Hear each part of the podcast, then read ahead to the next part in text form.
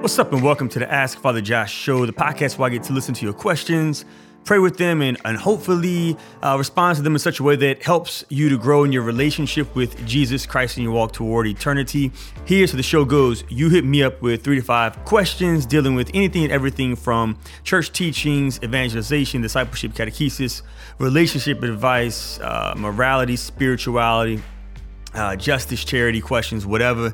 I will sit with them, pray with them, study them, and hopefully respond in such a way that it's, again, good for you to grow in your relationship with God. But my disclaimer is this, and has always been this I ain't perfect. Therefore, the advice that I share with you might not be good for you. If that's the case, then please reject whatever it is that I say that does not help you to grow in your relationship with our Lord. But if my advice is helpful, but it's difficult, then I want to encourage you to lean into Jesus Christ in prayer and study uh, and worship and fellowship and service to the poorest of the poor so that God can give you the graces that you may need to fulfill the demands of discipleship over time in your walk toward eternity. If you are a first time listener, you can hit me up with your own questions at www.askfatherjosh.com slash ask father josh spell out a-s-k-f-a-t-h-e-r-j-o-s-h you can also stay in touch with me through my books, uh, Broken and Blessed, Pocket Guide to Adoration, and Pocket Guide to the Sacrament of Reconciliation. And you can tune into our YouTube show on the Ascension Presents YouTube channel, the Ask Father Josh Show, which is different from the podcast. On the show, I only answer one question. On the podcast, I answer multiple questions. And we could continue to walk with each other in that way. On today's podcast, I'm going to answer these questions Praying for souls in purgatory. Why do we do it? Uh, saint Michael the Archangel, how is he a saint if he was never a human? And who was Jesus before the incarnation? But before we get into those really good topics, questions, I want to share with you a glory story.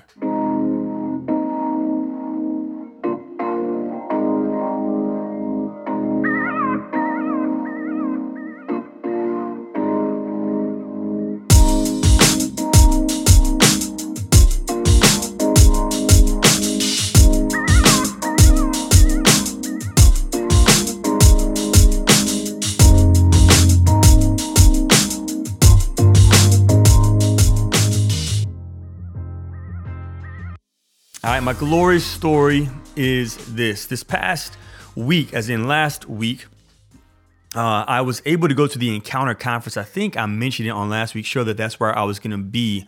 It was in Grand Rapids, Michigan. It was cold. It was snowing. I'm from Louisiana. I don't deal with the snow well, but it was so beautiful. Man, y'all, it was so good. It was such a good conference. Many of you know my conversion happened at Steubenville South in 2004. And I've been a part of the charismatic renewal ever since, on and off, been more active, less active during certain years of my my life since my conversion. And and over the years, I mean, I've honestly seen some really mature expressions of the charismatic renewal and a lot of immature expressions of the charismatic renewal. And I think those of you who've been involved in the charismatic renewal, you know what I'm talking about. There are some people who are just very immature in the way they express the gifts and talk about the gifts and talk about the Lord and and prayer and all that jazz. And so, anyways, I'm always a little hesitant whenever I go to charismatic events because I've seen some really good events put on and I've seen some really poorly, poorly established events that have harmed people in some pretty serious ways. I must say, I went to the Encounter Conference. Shout out to everybody who's on the Encounter team. It was so mature. It was a very, very mature expression of the charismatic renewal. Father Matthias, I don't know you, but I praise God for you, my brother. I'm very edified by the work that the Spirit of God has done through you and is doing through you and your ministry. So if y'all know Father Matthias, please tell him that I was at his, at his conference that he put on, and I was very much edified by what I experienced by uh, the people on his team who I prayed with and who I was ministered to by. I was able to receive. For everyone who I met, I met a lot of my listeners at the conference. And so it was a gift to meet y'all. I am grateful for the feedback that you have shared with me uh, during the week about the podcast and the way that it's affected you and your faith and your relationship with Jesus. But I, will say one particular glory story happened whenever I prayed with a guy named, uh, named Matt Lozano. Matt Lozano is Neil Lozano's son. Neil Lozano wrote that book, Unbound, which I've uh, read since I was in seminary. So I've, I've, I've been familiar with their work for a long time. Matt prayed with me And he had an image when he prayed with me, and I'll share that with y'all. The image was this. Uh, he said, I just feel like the Father. And he didn't even know who I was. Like, I didn't have my, my, my name uh, visible. So he was just praying with this random priest. And so it wasn't until after we prayed that we talked, and he said, Oh, yeah, yeah. Um, but uh, so when we were praying, uh, he was like, Yeah, I just, I just see the Father, like God the Father, just looking at you and saying, That's my boy as you write, and as you speak, and as you preach. And obviously, I'm a writer, I have a bunch of books out. And so the reason why that word was so meaningful to me is because a few weeks ago, I was celebrating Mass at, Immaculate Conception in Scotlandville. Shout out to Immaculate Conception. It's one of our uh, predominantly uh, black Catholic parishes in my diocese. It's what's called a particular parish. So, particular parishes are Latin Mass parishes, are uh, Hispanic apostolate parishes, are uh, parishes that are um, uh, set apart for predominantly black Catholic communities. Obviously, anyone can go there white people, black people, brown people, whoever. But it's like a safe place for black Catholics to go where they know they're not going to hear a homily from a priest who might get up there and say something ridiculous, which unfortunately sometimes my brothers do that. And so I was at this church and I was celebrating Mass. Um, and my dad came. My dad, as many of you know, he is an African American Episcopalian, AME Methodist. Um, so uh, he is not Catholic, but he came to the Mass because I'm his son and he, he just loves me. And so he came to Mass. And, and at the at most predominantly black Catholic churches, the pastor at the end of Mass will say, if you are a visitor, uh, uh, please stand up so we can all greet you and tell us who you are, where you're from. And my dad stood up and he said, My name is Aaron Johnson, and that's my boy. that's my son. And because he was just so proud of me. And um, and so whenever uh, Matt Lozano got that word of the father saying like, "That's my boy, that's my son." As I'm preaching and teaching and writing, I was like, "Man, like my dad literally just did that in front of an entire church." So it was a, a beautiful, beautiful gift to receive that that blessing, and I, I received that, and I was very grateful. But yeah, it was overall it was a very, very good conference. It was very mature, and I'm definitely open to going back to receiving more. They um, there's also a woman named Barbara Heil who spoke. She's a recent convert, and man, this woman she has an anointing on her. So if you know Barbara Heil, tell her I want to be friends with her and I want to pray with her some more because that woman is special in the body of Christ. Uh, with that being said, let's get some feedback. Feedback comes in from Anonymous saying this I was given a serious medical diagnosis the other day that my asthma had become COPD and I have never smoked. I looked on YouTube Ascension Presents because I was very distraught and I found your show on suffering, healing, and mental health. Show helped me to focus on the suffering of Jesus and remember that Jesus will be with me throughout this journey, Anonymous. Yes, he will. And I'm so grateful that the show was able to be a blessing for you. Anonymous, I would pray for you right now in the name of the Father and of the Son and the Holy Spirit. God, I ask right now that you bless this person who is experiencing um, asthma right now. Holy Spirit, overshadow this beloved child of yours. Be with them. Remind them of your presence with them while they are awake and while they are asleep, God. We also know that nothing is impossible for you. And so, if it be your will, I ask that you heal this beloved child of yours. In the name of Jesus, be healed, be totally healed. If it is your plan for this beloved child to continue to suffer a little bit longer for their sanctification, then I ask that you give them the graces to suffer well with Jesus Christ crucified. We ask this prayer, Father God, through our Lord Jesus Christ, your Son, who lives and reigns with you and Holy Spirit, God, forever and ever. And now, let's jump into today's show.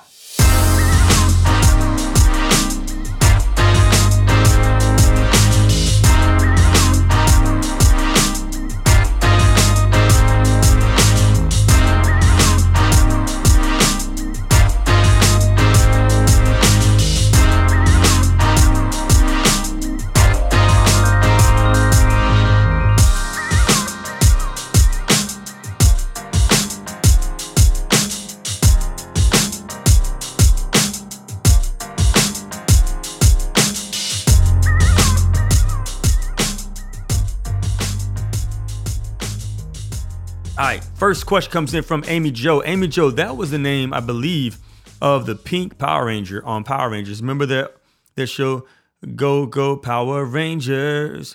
Mm, mm, mm, she was the pink Power Ranger. She so I remember I was like in man, I was in elementary school when Power Rangers came out, and uh, there was the Black Ranger, the Blue Ranger, the Yellow Ranger, the Pink Ranger, and the Green Ranger, and then and then there was like uh wait black red blue yellow pink then yeah green came later that was tommy and then the green turned into white Yeah, man, that show used to go hard. I remember that show. And then they had a movie. Uh oh, we're in trouble. Hey, something's coming up and it burst my bubble. Uh oh. Remember that movie that came out too with the ooze? Man, that show was so good. Anyways, Amy Joe says this What are we praying for when we pray for loved ones who are in purgatory? If a person needs to be purified, how does our prayer help to speed that process?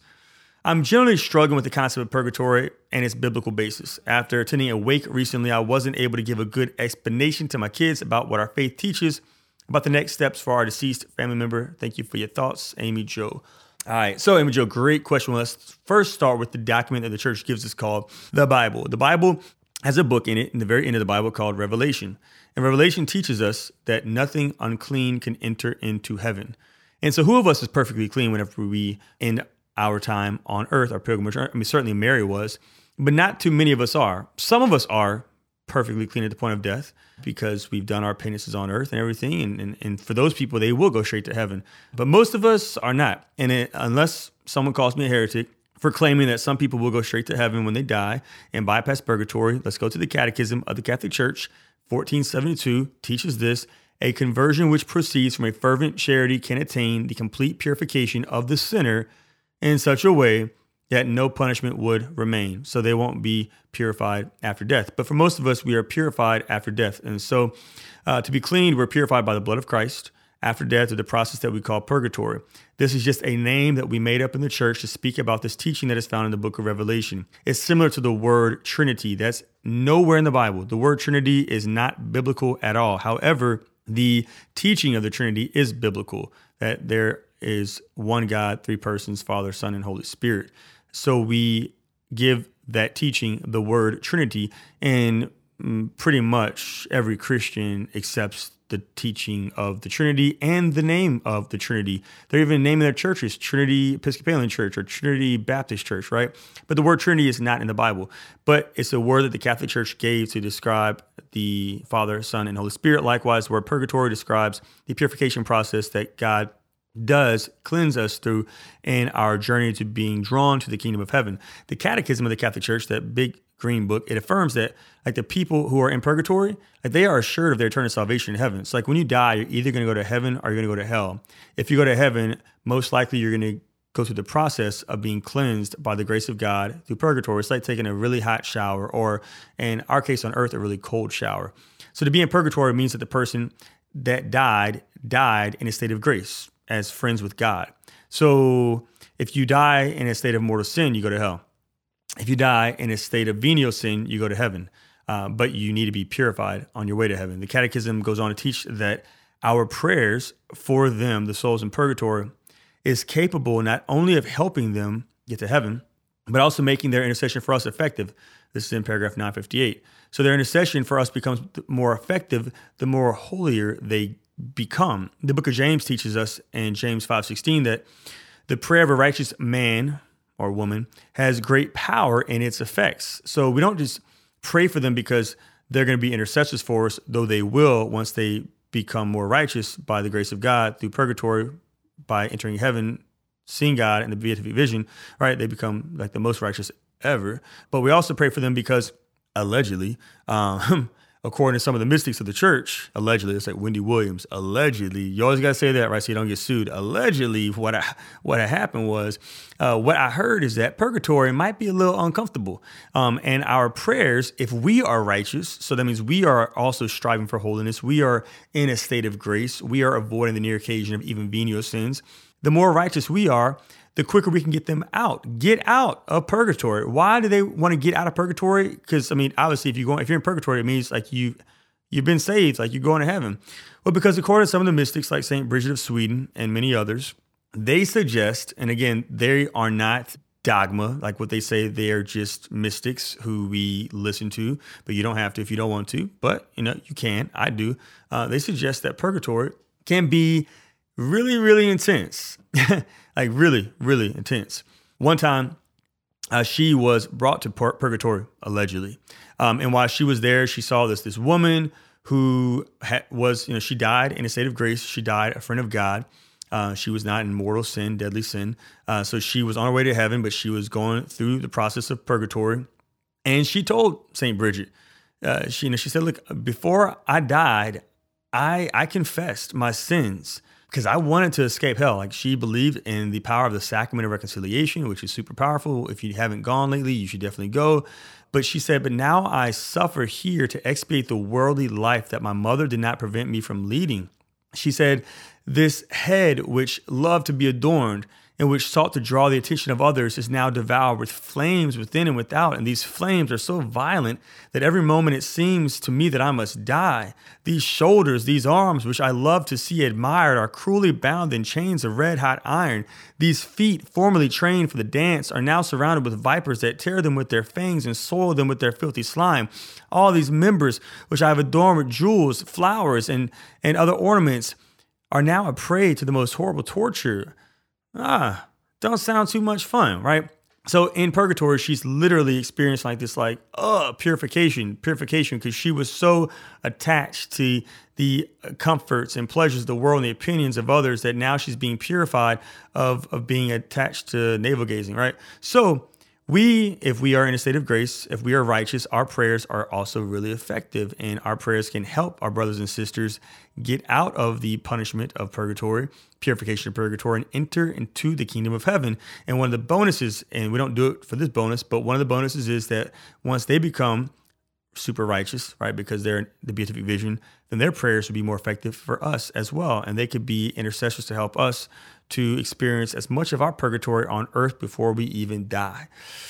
So that's hopefully a little helpful and not too scary uh, of our teaching on purgatory. All right, next question comes in from Peter. Peter writes about St. Michael the Archangel, someone who never experienced purgatory because he is an angel. Peter writes this uh, Father Josh, can you explain St. Michael the Archangel? If he is an angel, how is he a saint? I thought the saints were fully human and that the reason we venerate them and ask for their prayers on our behalf is that they are like us, born with original sin and tempted as we are, but they have demonstrated a holy and a venerable path for us to emulate. How does an angel or an archangel fit this model? Peter. Peter, that's a great question. So, yes, some saints the church defines as those who were humans, who were descendants of Adam and Eve, like our brothers and sisters, like us, who persevered by the grace of God and and remained in relationship with Jesus Christ uh, on earth, and therefore are with Him now in heaven. But biblically, a saint is anybody who is is is a Christian, and anybody who's set apart, who's holy. So there's like different kinds of saints, right? There's uh, a Christian in the New Testament is called a saint. In our in our church in practice, we call those who've been canonized saints, right? Who've been through the process of beatification. But also, the word saint in our churches lingo is used to describe any being that is in heaven.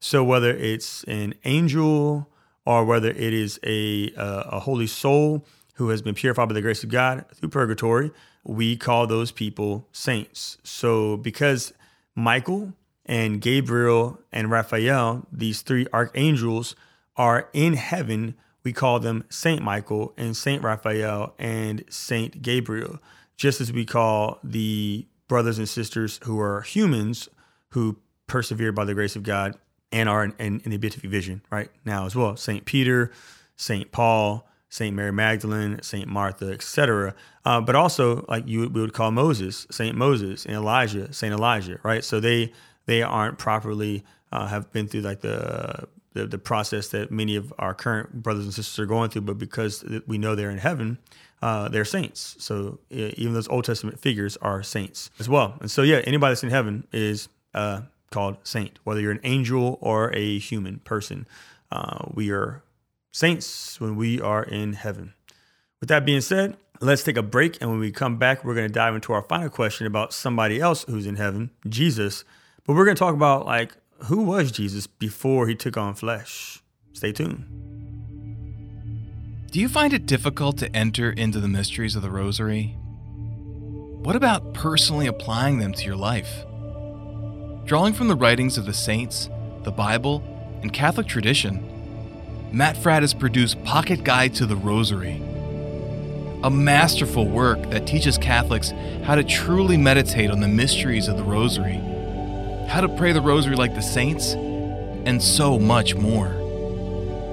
If you're looking to deepen your prayer life, and improve the way you pray what St. Padre Pio called the weapon of our times, we invite you to check out Pocket Guide to the Rosary by Matt Fradd. To order, visit ascensionpress.com or Amazon. And we're back. Remember, you can hit me up with your own questions at www.ascensionpress.com slash ask Father Josh, spell out A-S-K-F-A-T-H-E-R-J-O-S-H. You can also rate us and review us on iTunes and uh, Google Play and Spotify and all of the podcast outlets. This helps other people to find out about the show. And you can also please share us on your social media pages on the Instagram, on Twitter, and on Facebook so that other people can find out about the show. If it's been a blessing for you, potentially it could be a blessing for them as well. Last question comes in from Jennifer. Jennifer, uh, I used to have a crush on a woman named Jennifer Lopez back in the day when I was in high school. Uh, Jennifer says this. So we know that God operates outside of time as we know it and that Jesus was not created. It is also my understanding that John chapter 1 verse 1 through 5 describes Jesus as the word that was with God and was God, but I'm a bit confused on the form that Jesus existed in before his earthly birth. We are taught that his divinity and his humanity are so intertwined that it's a complete union between the two. Before his earthly birth, was Jesus just the divine part of himself and therefore did not have his human aspects, or because he can operate outside of time as we know it, did he always have his human body and soul and therefore always have a perfect unity between his divinity and humanity, or did he exist in some other way that I'm not thinking of prior to his incarnation? Hope the question makes sense. It still only kind of makes sense in my own head. In my head, Jennifer, that is a great question. So, yeah, let's do a little quick theology. Before the incarnation, the Son was pure spirit. Just as the Father is a pure spirit, the Father doesn't have a body. He ain't got no body. Holy, the Holy Spirit is a pure spirit. Jesus Christ did not have a human body uh, before the incarnation. So he was just pure spirit, the divine person. Jesus was just a pure spirit. It was only when the incarnation happened that he, you know, became male, that he took on the the, the masculine body. Um, before that, he didn't have a gender, right? Um, before the incarnation, Jesus was always what he is now, the second person of the Most Holy Trinity. He was always the Son of God from all eternity. In First John, like you said, four nine, we read that the love of God was made manifest among us and that God sent his only son into the world so that we might have life through him. He was always the second person of the most holy Trinity. Uh, he was always the son. So when he entered the world through the incarnation, because of Mary's yes to the angel Gabriel's invitation, he was sent to the world as the, the Son of God. Jesus Christ is one person. He is a divine person who has two natures. This is what we call the hypostatic union. When the incarnation happened 2000 plus years ago, the second person of the most holy Trinity, he acquired the human nature, right? So ever since then, the second person of the most holy Trinity now possesses two natures, right? Two natures, a human nature and a divine nature. But this human nature and divine nature subsist within the one divine person. The natures don't mix, right? They're they're they're separate. His divine nature remains what it is and always has been divine. His human nature is human. They are distinct and at the same time, they are joined together in the divine person, Jesus Christ. At the incarnation, the second person of the most holy Trinity, he, I guess we could say, he, he added a human nature, which he did not have before, but the divine person did not change at all. Like his his essence, his essence is still like the divine. There's only one person, divine person, is Jesus, who has a human nature uh, now um, and has always had a divine nature. So, like uh, Saint Ignatius of Antioch in the year 110, he he says Jesus Christ was with the Father before the beginning of time, and um, and in the end was revealed. So he was always there um, as a spirit. In incarnation, he added a human nature to his to his divine person. So, but the human nature is distinct from the divine nature. Uh, yeah. Again, it's a mystery. So if it's a little confusing, I understand. But at the end, just keep in mind one one God, right? Three persons. The second person is one person, a divine person who has two natures, a divine nature and a human nature. So that was our little theology course for the day.